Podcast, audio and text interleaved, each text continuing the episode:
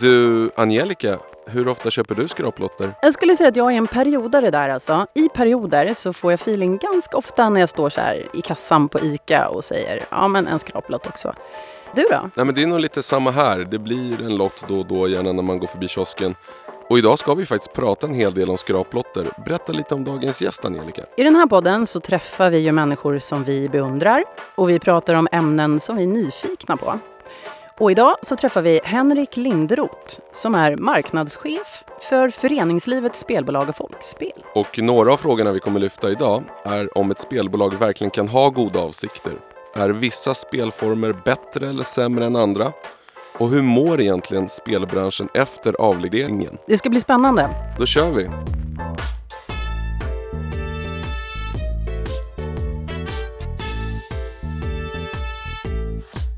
Hej och välkommen Henrik! Hur är läget idag? Du, det är alldeles förträffligt tack. Innan vi pratar om dagens ämne, spelbolag, folkspel, eh, så skulle vi vilja ställa några snabba frågor till dig så att, alltså att både vi och lyssnarna får lära känna dig lite bättre. Kör på. Det är spännande att se vad det kan vara för personliga frågor som kommer här då. Ja, de här brukar vara jättetuffa. Ja, det är så va? Beskriv dig själv med ett ord. Engagerad. Om du utvecklar lite. Ja, men det är ingen idé att göra någonting om man inte gör det ordentligt. Att eh, gå all in och driva en fråga eh, när man verkligen tror på den då. Att få andra engagerade och eh, entusiasmerade och inspirerade kring det som är viktigt. Om du går med på att alla i världen föddes med ett syfte, vad skulle du då säga är ditt kall i livet? Bra fråga! Det är ingenting som jag går runt och tänker på sådär, oj oj oj, vad är mitt syfte att jag finns på den här jorden? Jag är inte så filosofisk kanske i det. Om jag försöker tänka efter snabbt här då. Eh, det jag försöker, eller det jag strävar efter om vi säger så, rent professionellt arbetsmässigt sett nu då när man så småningom väl slutar jobba, att driva saker, driva en företeelse som lever kvar efter man själv har slutat jobba med den. Som fortsätter att verka och göra bra saker. Som inte blir personberoende utan som faktiskt lever kvar och gör gott även efter när man själv har liksom klivit åt sidan och andra tar vid. Någonting som blir mer permanent över tid. Det var ju ganska filosofiskt ändå. Var det det? Ja, det ja, alltså man kan göra det väldigt ofilosofiskt också. eh, förvisso då. Eh, det kan ju, vara en, kan ju vara en produkt som man brinner väldigt mycket för. Eller som det jag jobbar med nu de senaste tio åren då med föreningslivet och överskottet och det goda som föreningslivet gör för samhället då.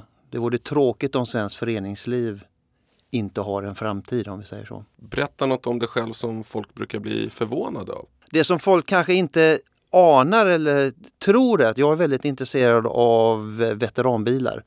Och då specifikt amerikanska muskelbilar. Jag har precis sålt en bil som jag haft under en lång tid. Då. En Ford Mustang som jag sålde förra hösten. Så jag gillar det praktiska eh, att mecka med en bil. Eh, inte finmecka, ingen eh, utställningsbil utan en bil som är tänkt att kunna ut och, och åka med och kanske bränna lite gummi med och så vidare. Hur fick du det intresset? I mitt fall, jag vet exakt just när det här inträffade, det var en amerikansk film.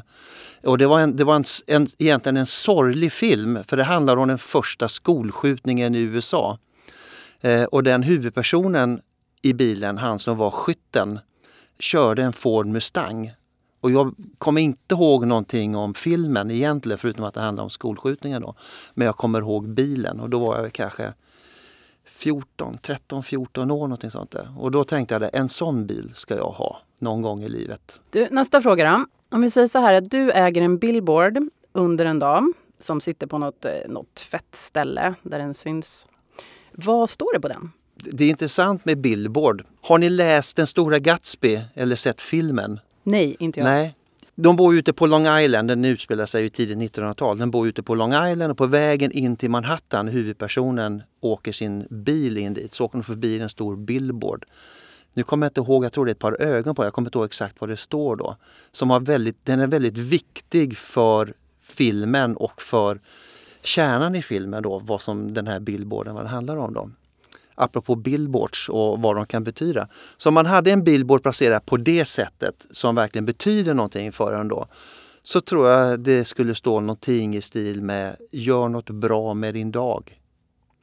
Sen vad bra är, det är ju upp till var och en då. Om det är att göra en person glad den dagen eller vad det nu kan vara för något. Tänkvärt.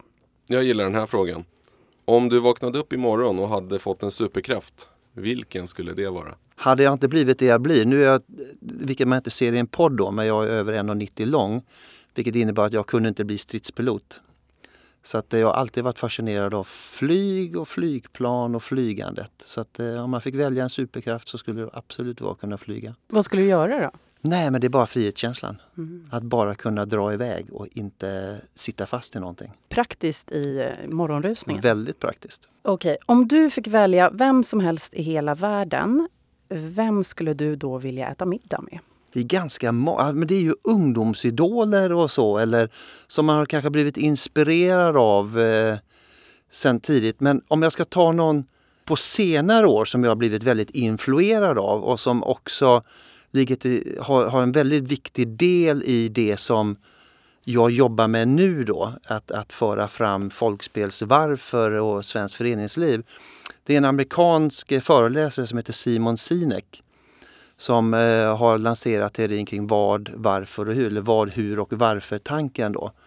Eh, jag har sett honom live på scen i Göteborg när han pratade då och jag är väldigt eh, inspirerad av hur han tänker och hur han får ganska komplicerade processer att bli ganska enkla modeller som man kan ta till sig. Då.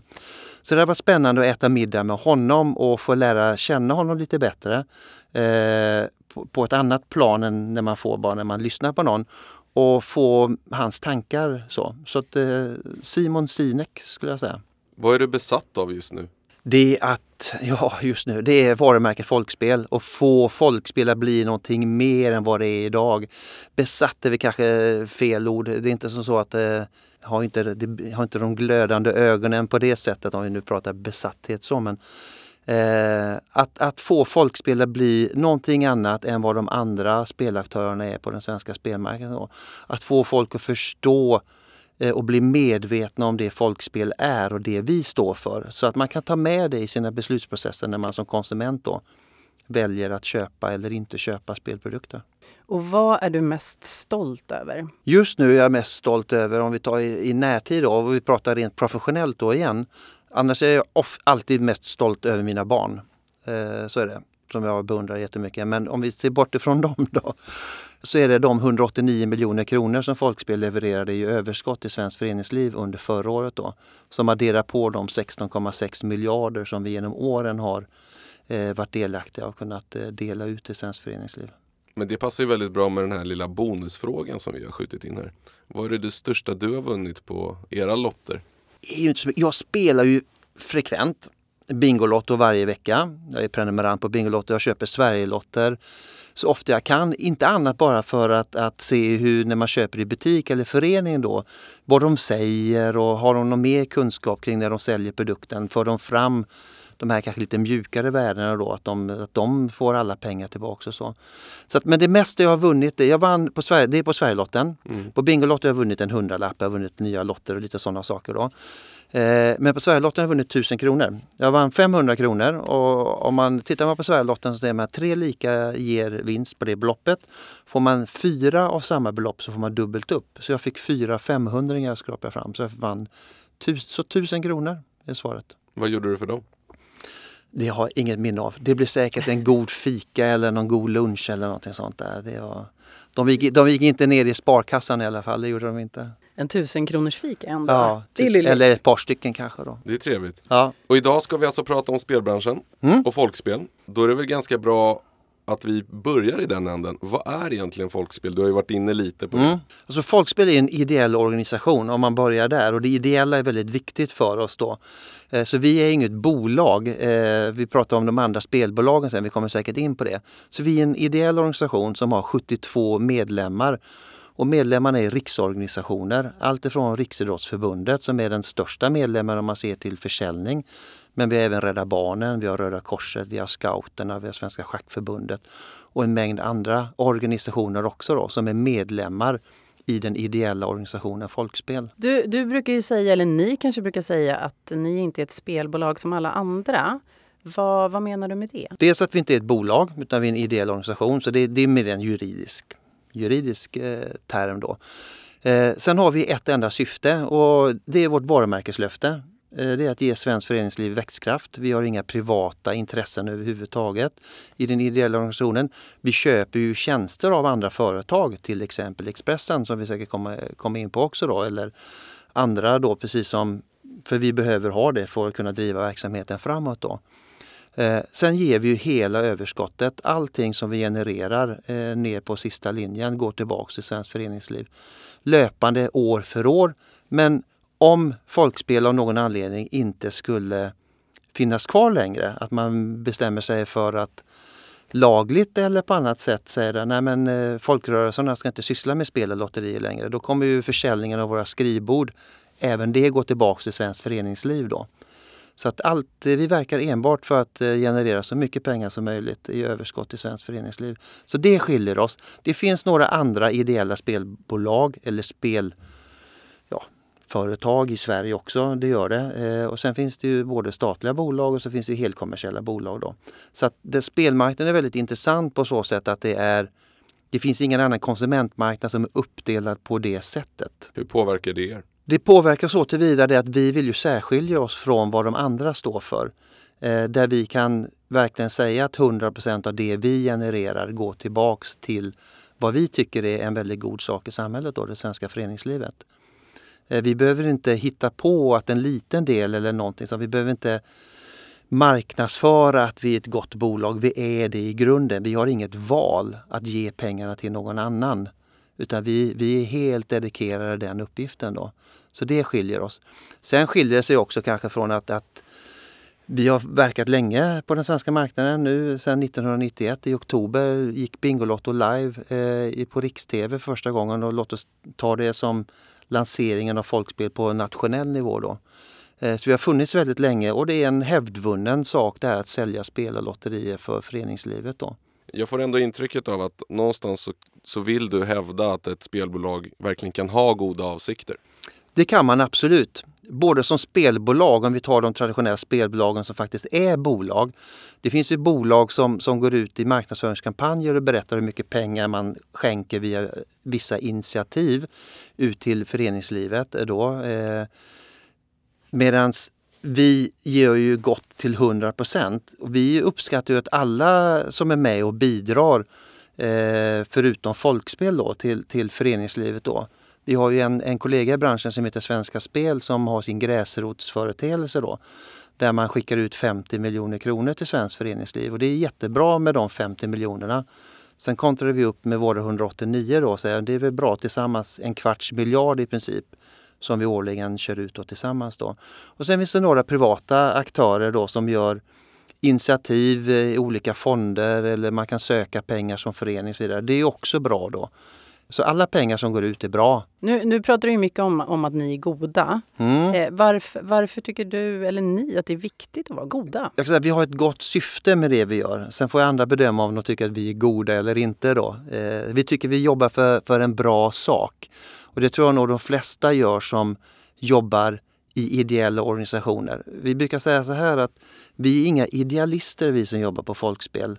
Eh, vi, vi är inte Eh, vi är inte där därför det är ett kall vi har att ge allt vi har av vår tid och kraft i svenskt föreningsliv. Vi jobbar på en extrem konkurrensutsatt marknad då, som är spelmarknaden. Vi måste vara minst lika bra som alla andra som finns på marknaden. Vi, vi tror inte att någon köper en dålig produkt för att den har ett gott syfte. Så våra produkter måste vara minst lika bra eller bättre än, än de som man jämför med som konsument. Det vi kan addera på sen det är ju den här goda avsikten då att om du köper vår produkt då vet du att allt överskott som genereras från den produkten går inte till en enskild privat ägare eller ett aktiebolag eller till svenska staten utan det går direkt tillbaks till det svenska föreningslivet. Det är, det, det är därför vi tycker vi, vi jobbar för en väldigt god sak. Så tycker man att det svenska föreningslivet är bra för Sverige, vilket vi tycker, eller gör Sverige bättre för alla, ja men då kanske man ska värdera om folkspelsprodukter är någonting som man kan tänka sig att köpa från tid till annan. Du pratar ju en del om lotter och sen så finns det ju en ganska stor diskussion kring olika typer av spelformer. Skulle du vilja säga att vissa spelformer är bättre eller godare än andra? Det är en definitionsfråga vad bättre och godare innebär men det, det skiljer väldigt mycket. Det vi pratar väldigt mycket i branschen om det är riskklassificering. Alltså hur stor eh, eller hur stark är en produkt att kunna driva ett möjligt missbruksproblem av produkten då. Eh, och där finns det klassificeringssystem. Inget som är helt vattentätt såklart, det finns det ju inte. Eh, och det är ju färgkodningar då från grönt, gult och rött utifrån ett antal parametrar som man då bedömer sig utifrån. Då. Och där finns det väldigt tydligt och det är internationellt eh, klassificeringssystem så det är ingenting som vi hittar på själva här. Eh, där finns det ju en, en, tydlig koppling mellan de röda produkterna som är de mest farliga utifrån att man kan bli fast i ett eh, missbruk då, till de gröna produkterna då som, som vi sysslar mestadels med. Eh, som inte har den problematiken på samma sätt. Och om det är godare produkter eller inte, ja men det kan man definiera. Men de är i alla fall enklare att hantera utifrån den aspekten. Jag har funderat lite på det där. Ehm, för jag har också förstått det så att, att man blir inte beroende av skraplotter. Men kan det inte liksom vara en inkörsport till annat spel? Om man, om man funderar så här, eh, om man tar alkoholism till exempel. Om den första droppen alkohol en framtida alkoholist provar är en lättöl. Eh, så visst skulle ju den första spelprodukten som en potentiell spelmissbrukare provar kunna vara en Bingolott eller en Sverigelott. Absolut. Sen om det driver på missbruket eller inte, svar nej, så kommer det inte vara. Men samtidigt så vet vi att vi har ju spelmissbrukare som även spelar Bingolotter och Sverigelotter. Men det är inte det de missbrukar. För det är, det är i princip fysiskt omöjligt att missbruka den typen av produkter. Inte minst Bingolotto då. Eh, så spelmissbruk, eh, nu är jag ingen expert på spelmissbruk då. Det finns ju Folkhälsomyndigheten som sysslar med det då. Men, men eh, det som sannolikt driver missbruksfrågan eller den här kicken som man får. Den korta tiden mellan en insats och en utbetalning. Att du köper din produkt, du får se omedelbart om du får vinst och så får du pengarna tillbaks direkt då. Och där är ju enarmade banditer, både fysiska men framförallt enarmade banditer på nätet, en av de produkterna som anses vara det som driver svårast ett spelmissbruk då, som är lättast att fastna i också då. Har ni någon gång funderat på att gå åt det hållet med den typen av produkter? Nej, aldrig har vi inte gjort det. Och när du säger funderat, det har säkert funderats på det men det har aldrig funnits någon seriös diskussion kring det. Det är aldrig någon fråga som varit uppe till beslut. Ska vi, ska vi inte? Men, men det är klart att när spelmarknaden öppnades upp som den gjorde nu då 1 januari i år så är det klart att frågan har legat på bordet men den har aldrig behandlats på det sättet utifrån det. Sen ska jag säga, sen har ju vi ju spelprodukter på nätet också. Vi spelar lotteribingo på nätet. Eh, och det är ju en nätprodukt. Eh, så. Så att, eh, jag ska inte säga att vi är helt eh, borta från den här diskussionen. vi har ju nätprodukter som rör sig in i det gula fältet också. Även om vi försöker kontrollera dem så mycket som det bara går.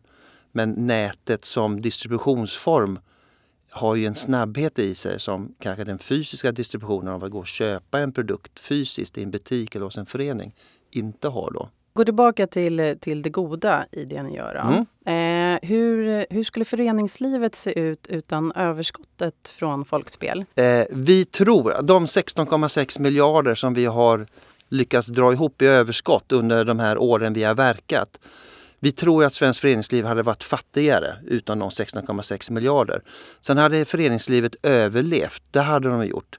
Enskilda föreningar kanske hade inte gjort det möjligtvis då. Och vissa saker hade man... Det finns väldigt många klubbhus, mycket, många konstgräsplaner, mycket scoutingmaterial eller annat som har köpts in för de här pengarna. Eh, och som jag sa innan då, senaste året, de 189 miljoner som vi genererar överskott då. Det är klart att de påverkar.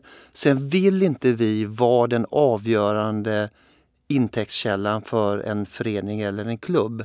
Utan vi ska vara ett komplement som man gör för att göra det man gör på ett bra sätt ännu bättre. Eh, vi, har ju, vi villkorar ju inte pengarna från våra lotterier utan föreningarna avgör själva hur de vill använda de här pengarna. Sen vet vi att de flesta används i ungdomsverksamhet och så vidare. Då. Eh, men vi har ingen kontroll på det såklart, eh, hur föreningarna använder pengarna. Men vi har väldigt många exempel på föreningar som kanske inte har överlevt på grund av oss men har kunnat vidareutvecklats på grund av oss. Ett konkret exempel är en ridförening till exempel som hade en häst som man tyvärr då var tvungen att ta bort för den blev för gammal och den blev halt. Och då sålde man Bingolottos julkalender eh, så fick man in tillräckligt mycket pengar för att kunna köpa en ny ridhäst eh, till, till sin ridskola. Då. Eh, så det är ett exempel som bara visar på hur man kan göra. Jag vill inte säga det lilla för det, var en ganska, det är en ganska dyr investering att köpa en häst i och för sig. Då. Eller konstgräsplaner som man har byggt eller klubbstugor eller läger man kunnat åka på. Och så. Så att, eh, men jag kan inte säga att det finns någon förening som vi har liksom räddat från ruinens brant. Det finns exempel men jag vill inte hänga ut de föreningarna. En sak jag tänkte på innan vi gick in i den här poddstudion var folkspel, namnet.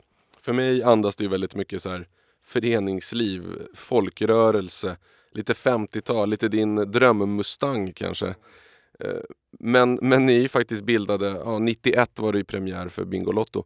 Men om ni hade startat idag, vad hade ni hetat tror du? Vi hade nog inte hetat Folkspel. Hela spelmarknaden, är, det är lite stigma kring spelmarknaden. Rent, alltså krasst kan man säga, alltså 9 av 10 konsumenter gillar inte spelreklam. Eh, och det, det, drabbar ju oss också. Eh, speciellt om man ser oss som ett spelbolag i det, vilket vi själva just nu i marknadsföringskampanjer använder föreningslivets eget spelbolag. Eh, det är ju under diskussion. Rent praktiskt, eller det hade varit bättre om vi hetat eh, föreningslivets egna lotterier. Men om vi skulle byta namn eller hitta på folkspel idag så skulle vi utan tvekan tror jag använda ordet växtkraft. Okay. För det är det som är vårt löfte till föreningslivet, att vi ger dem växtkraft.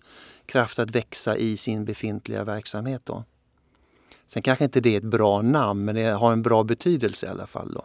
Men vi skulle nog inte döpa oss till folkspel idag, det tror jag inte vi skulle göra. Precis som du är inne på här, så spelbolag har ju fått en ganska, alltså ordet har ju fått en negativ klang på sista tiden. Mm. Eh, och du upplever ändå att det har påverkat er? Det gör det utan tvekan. Vi, vi dras ju eh, över samma kam vad gäller konsumentens eh, tycke kring det. Och alla i Sverige som har läst en kvällstidning eller varit inne på nätet eller tittat på någon kommersiell tv-kanal har ju inte undgått att det har varit väldigt mycket tv-reklam och reklam i övrigt kring eh, spelbolag. Som vi jobbar väldigt mycket med nu och som är även en del i lagen, det är måttfullhet. Eh, och måttfullhet har egentligen inte varit tänkt till kvantitet av reklam utan snarare vad reklamen ska förmedla för budskap, då, måttfullhet i budskapet. Sen har det varit en väldigt stark diskussion under februari, mars, april då, inte minst från Ardalan Shekarabi som eh, ansvarig minister vid, vid den tidpunkten ville ha branschens svar på hur man skulle kunna begränsa sig själva då.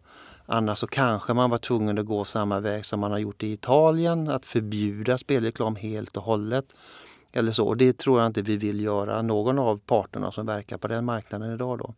Men det är klart att mängden spelreklam och utseendet av spelreklamen påverkar även oss som då kanske har ett annat budskap som vi vill föra fram. En anledning till att det blev mycket spelreklam i svensk tv, mer än vad det var tidigare. Jag tänkte för, berätta för lyssnarna som kanske inte alla har jättekoll på, spel, på spelmarknaden, men det innebar ju vid årsskiftet så ändrades ju lagstiftningen att andra aktörer förutom eh, Nio ni och Svenska Spel och några andra fick lagligt etablera sig i Sverige.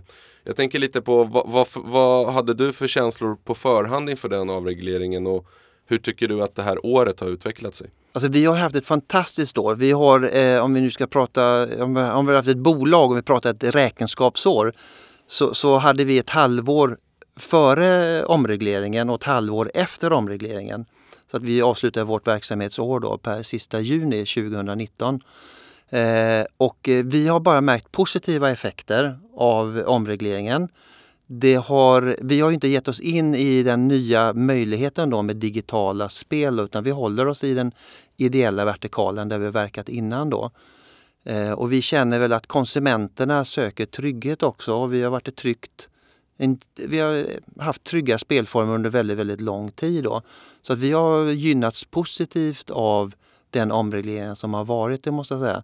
Sen har, var, så trodde vi kanske inte det från början. Det var svårt att veta hur kommer aktörerna eh, bete sig när de nu får laglig tillgång. Det var inte så att de stora onlinebolagen inte hade funnits på svenska marknaden innan. De hade opererat från Malta under Malta-licens då inom EU. Så det var ingen skillnad för konsumenten i någon större omfattning, det kan jag inte säga. Eh, utan skillnaden var ju att nu, nu så jobbar de under samma regler som vi andra har gjort under hela tiden på den svenska marknaden då. Och det är ju bra. Att ingen har någon annan gräddfil in till konsumenterna och kan säga saker och göra saker på ett annat sätt då som inte kanske har varit så uppskattat. Så det, eh, det, det, var det stora, att det finns en, en samling kring olika frågor i, inom branschen. Då. Men jag får intrycket kanske att det har gynnat er att ni var vana vid det regelverket som redan finns och funnits i Sverige under lång tid. Eh, och att det har gynnat mer seriösa aktörer. Håller du med om det? Att kanske inte regelverket i sig men snarare konsumentens uppfattning om vad händer och sker och vilka produkter är så att säga, trygga produkter. Vilka företeelser eller vilka företag är trygga företag, vilka litar man på eh, och så. Inte sagt att man inte litar på de som kom eh, med en Malta-licens i och för sig då. Men vi upplever att, att vi har haft en stark och bra tillväxt i form av ett ökat och större överskott eh, sen detta. Men det är klart att konkurrensen har ju påverkats utan tvekan. Det är ju mängder med bolag som har sökt licens och även fått licens. Sen så eh, är det ju eh, börsnoterade bolag, väldigt många av dem, som har sina kvartalsrapporter. Eh, och sen har de kanske inte presterat lika väl på den svenska marknaden som de hade hoppats på.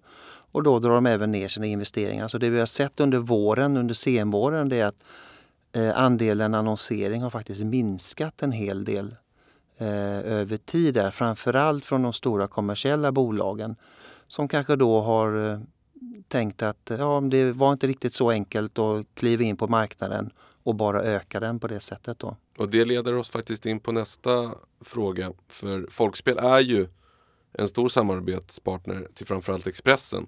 Jag tänkte, vad är det bästa och roligaste ni har gjort inom det samarbetet känner du? Det är många saker. Och det börjar ju nu nästan för tre och ett halvt år sedan när vi gick igång med årets eldsjäl som vi tidigare haft som en eh, tv-sänd gala som har rullat på TV4 under många år och vi har ett väldigt bra samarbete med TV4 också. Så vi, vi ville jobba med Årets eldsjäl under hela året och då sökte vi en annan plattform där som kunde göra det. En plattform som var tillräckligt trovärdig och tillräckligt stor. Och då hade vi ett bra prat med bland annat Bonnier och Expressen som hade både viljan och engagemanget och även möjligheten att erbjuda Expressen som plattform till Årets eldsjäl. Så där började det. Eh, och sen har det ju faktiskt övergått nu sen i maj i år även att Expressen har en redaktionell session som ligger under sporten som heter Föreningsliv. Där man kan läsa om det svenska föreningslivet. Där Folkspel är med och eh, presenterar den sektionen då. Så att vi är glada att man kan från Expressens sida skriva redaktionellt om föreningslivet. Och att vi på, i den miljön då även kan lyfta fram saker som sker utifrån ett folkspelsperspektiv och i folkspelsföreningarna då. I bra och lästa artiklar och även då på ett sunt och bra sätt kunna annonsera i den miljön då. För att visa på varför folkspel skiljer sig från andra spelformer och eh, spelbolag. Du var tidigare annonschef på Göteborgs-Posten. Mm. Eh, det är några år sedan. Det är no hur länge sedan var det? Jag slutade 2010. Ah, okay. Så att det är mm. så länge sedan är det. Men saknar du den tiden? Jag har ju jobbat i media i princip hela mitt yrkesverksamma år då. Sen jobbade jag på ett mediehus då under Stampen-tiden då. Så jag jobbade under fem års tid från 2005 till 2010. Eh, den pulsen som är, vilket säkert ni känner också som jobbar med Expressen och andra medier som har en daglig puls. Det är väldigt spännande. Alltså det, är ju, det händer, produkten förnyar sig själv varje dag. Och nu när man pratar med nätupplagor och så vidare så är det i princip varje timme eller kanske till och med varje minut som det händer saker hela tiden. Då. Så det är en väldigt dynamisk och spännande miljö att sitta mitt i det. Nu jobbar jag då på den kommersiella sidan Sen, sen har jag haft förmånen att få anställa in eh, två kollegor eh, som är tidigare GP-journalister och jobbar nu med folkspel, att driva det innehållet vi driver. Då. Och vi kan ju konstatera när vi sitter och pratar vi tre då att mm, det kanske hade varit bra att börja jobba sida vid sida tidigare också. Då. Det finns väldigt mycket man kan göra tillsammans när man ser att vi jobbar åt samma saker. Då. Så att, eh, men visst, så, jag, jag, kan inte säga att jag saknar det redaktionella för jag var inte inblandad i det. Men jag saknar den dagliga pulsen som fanns i ett nyhetshus på det sättet. Då. Tittar ni mycket på, på andra branscher och vad de gör eller andra aktörer inom spelbranschen och försöker? Alltså, vi tittar nog mest på andra aktörer, hur andra, jag ska strax ta ett exempel då, men, men på andra företag eh, som driver liknande frågor som vi gör. Hur får man en konsument att bli medveten om saker som ett bolag kan stå för? Vi tittar en hel del på Lantmännen som driver ett antal produktvarumärken under Lantmännen från deras där vi har Vi gör Sverige bättre eller Svenskt föreningsliv gör Sverige bättre för alla. Så har ju Lantmännen den här klassiska från jord till bord. Eh, och där har de ett, en mängd konsumentvarumärken under Lantmännens huvudvarumärke som är ett garantvarumärke. Så där tittar vi en del och tycker att de gör bra saker inom sin bransch och det, så vill vi också kanske verka inom spelmarknaden. Då. Sen det är klart man har koll på konkurrenternas spelprodukter. När kommer det nya företeelser? Hur tänker de? Hur gör de? För som jag sa innan, våra produkter måste ju vara minst lika bra som närmsta konkurrent. Eller den produkten som konsumenten kanske överväger att köpa istället. Då. Så att eh, båda sidorna, både hur vi får produkter som är så bra som möjligt och sen hur vi kan få den här andra kunskapen att nå ut och betyda någonting. Att när man köper en folkspelsprodukt så har man inte bara en bra chans själv att vinna 25 miljoner som på Sverigelotten eller 50 miljoner som man faktiskt kan vinna numera. Utan man är med och bidrar till någonting annat också med sitt överskott. Då. Hur mycket påverkar det folks köpbeteende tror du? Idag inte tillräckligt mycket för man vet inte riktigt om det. Vi har varit dåliga på att berätta det. Eh, ingen annan kommer berätta det åt oss utan vi måste berätta det själva då. Eh, vi har varit ganska fokuserade under många år, precis som alla andra, bara prata produkt, produkt, produkt och egenskaper kring produkten. Då. Så nu håller vi på sedan, eh, och det började med samarbete med Expressen och lanseringen av årets eldsjäl, att prata mer de här andra bitarna. Men vad betyder pengarna för svenskt föreningsliv och vad betyder svenskt föreningsliv för Sverige?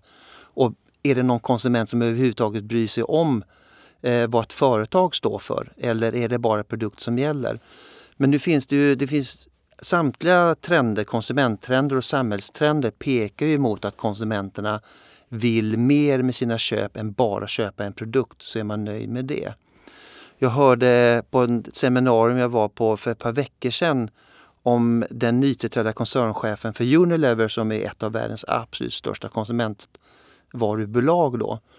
Som sa att han hade som ambition att avveckla alla Unilevers produktvarumärken som bara var produkter och inte hade något syfte utöver att bara vara en produkt. För det är så konsumenten kommer söka produkter framöver. Och där tror jag att vi har ett jättebra tillfälle att berätta våran story, vad folkspel är och vad svenskt föreningsliv är. Och förhoppningsvis så betyder det någonting även för en konsument och inte bara för, för oss själva. Då. Om vi tittar lite framåt nu då. Vi ser om fem år. Mm. Vilken roll tror du folkspel har då? Jag hoppas att vi fortfarande har den rollen vi har idag. Att vi kan förgylla för föreningarna, att de kan göra det här extra som de idag inte kan göra med sin grundekonomi som idag är baserad på medlemsavgifter och sen har man även då statligt och kommunalt stöd. Sen har man en del sponsringspengar kanske från lokala sponsorer. Eh, så vill vi kunna vara en kraft där, där de ser en nytta med att sälja produkterna som Folkspel har i och med att de de facto, nu kan vi inte säga att de äger oss för de är ju våra medlemmar, vi är ju inget bolag man kan äga då. Men att de känner att för varje produkt de säljer så får de alla pengar själva och för de pengarna kan de göra det de ska vara duktiga på, att driva sin förening framåt. Så den rollen tror jag vi kommer ha om fem år också. Sen hoppas jag att vi har nått mycket längre med medvetenheten hos konsumenten att konsumenten när de ser folkspel säger ja men det är ett bra varumärke, de gör bra saker för samhället.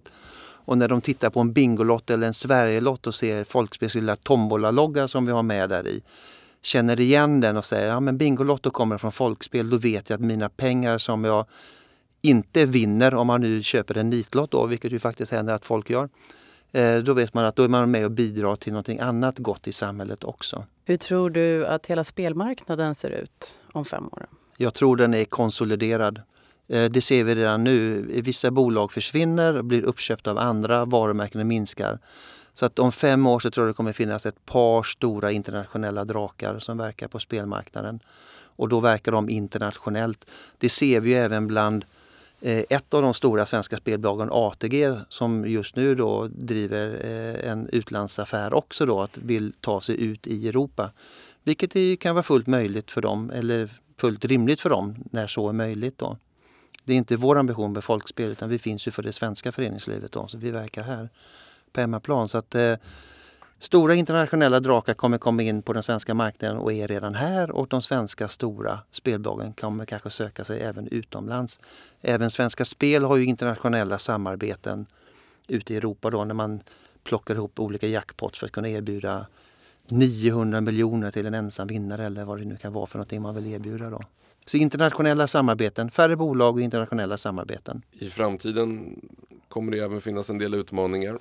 Vad ser du där för er och kanske för era produkter? Att fortsätta ha produkter som folk vill köpa eh, för produkternas skull. Att man tycker om att titta på Bingolotto.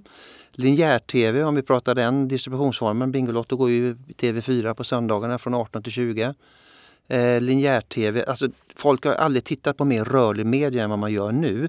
Det ser man även i Expressen. Man har ju hårt satsat på, på tv och rörlig, rörlig mediebevakning där också. Däremot linjär-tv, alltså tablålagd tv, har ju haft en tendens att minska under åren. Så det är en utmaning för oss då i och med att vår produkt finns i den distributionsformen. Eh, hur, hur kan vi inte komma bort ifrån det men komplettera den distributionsformen med andra distributionsformer då. Det är en utmaning vi har. Den ligger inte fem år bort i tiden, den ligger, den ligger i närtiden också. Då. Eh, och i övrigt så är det att fortsätta med att utveckla produkter som folk vill ha. Och sen den stora frågan, att det här med medvetna konsumenten. Att få folk att förstå vad folkspel är och tycka om det svenska föreningslivet och tycka att det finns med när man gör sina köp. Vi tror inte att vi kommer få konsumenter som slutar köpa andra produkter bara för folkspels skull. Men att vi blir i alla fall ett val, som man brukar prata om, vi finns på valbar lista hos konsumenten Då, vi är ett valbart alternativ när man funderar på vilken produkt man ska köpa. Som du sa Angelica, när du står i kassan på ICA eh, så finns det andra skraplotter där också. Då vill vi att när du tittar på de skraplotterna och ser Sverigelotten, då ska Sverigelotten betyda någonting mer än bara vinn 25 miljoner eller vinn 50 miljoner. Då ska du veta att ja, Sverigelotten, då är jag med och stöttar det svenska föreningslivet. Så kanske du köper de andra produkterna också för du vill ha en variation. Men eh, det erbjudandet, det hoppas jag att vi har. Det finns hos alla konsumenter då. Det är en dröm. Och för, för att komma dit då, vilka kompetenser tror ni att ni kommer behöva framöver? Vi behöver ha personer som, som kan berätta den historien och föra ut den på ett bra sätt. Sen kommer vi behöva samma kompetenser som vi har idag. Vi behöver ha bra produktutvecklare. Vi behöver ha bra kreatörer som kan lyfta fram de här budskapen. I princip de flesta kompetenserna som de andra bolagen, om vi nu pratar bolag då, de andra spelaktörerna på, på marknaden också behöver ha. Men vi behöver komplettera med det här att kunna berätta folkspelshistoria. I den här podden så brukar vi försöka avsluta lite med eh, lite konkreta råd och tips till våra lyssnare. Och i det här fallet så tänkte jag att du skulle, om du ska ge ett enda råd till andra aktörer, vad skulle det vara? Våga vara goda. Det är upp till var och en såklart då. Men det är ju att, att vi gemensamt måste förvalta spelmarknaden. Eh, vi kan inte fortsätta som vi har gjort nu för konsumenterna kommer vända sig emot spelmarknaden då. Och det, spel ska vara underhållande. Vi ska inte syssla med produkter som skapar problem hos en spelare. Eh, vi har produkter som potentiellt har den möjligheten. Då tänker jag spelmarknaden generellt sett. Då. Det finns eh, allt för många spelmissbrukare i Sverige idag. Och varje ny spelmissbrukare är ett misslyckande Eh, i den. Eh, man hoppas att det den delen kanske uppmärksammas mer och personligen, och nu pratar jag verkligen för mig personligen då, att, att jag hade inte haft några som helst problem om man hade en mycket tuffare lagstiftning mot den typen av spel som man redan idag vet skapar den problematiken där. Varför har inte den kommit då, tror du, den lagstiftningen? Ja, det vet jag faktiskt inte. Jag, har inte, sitter, inne på, jag sitter inte inne på något politiskt svar där utan eh, det är lagstiftarna som avgör det. Och, men det kan vara alltifrån påverkan från de aktörerna mot lagstiftarna. Eh, det kan vara att man vill ta det i olika steg, olika nivåer. Det kan vara att man hoppas att branschen själv eh, i slutändan kommer fram till detta.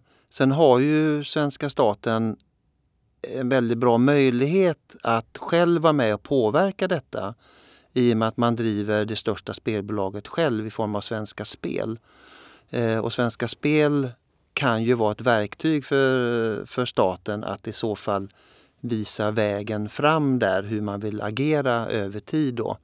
Och Svenska Spel är ju då en väldigt seriös aktör eh, och någon som Folkspel gärna jobbar tillsammans med också. Och med de orden så avrundar vi den här podden va Angelica? Mm. Tack så jättemycket Henrik för att du kom hit. Det var superintressant. Tack så hemskt mycket själv. Det var skoj att få prata lite grann om de här frågorna också. Det är Ja. inte så ofta man får göra det på det sättet. Tack alla ni som har lyssnat. Och eh, glöm inte att prenumerera på våran podcast där poddar finns. Så att du inte missar några avsnitt. Och följ oss jättegärna på Instagram. BB Brand Podcast. Tack och hej, hej då! Hej då!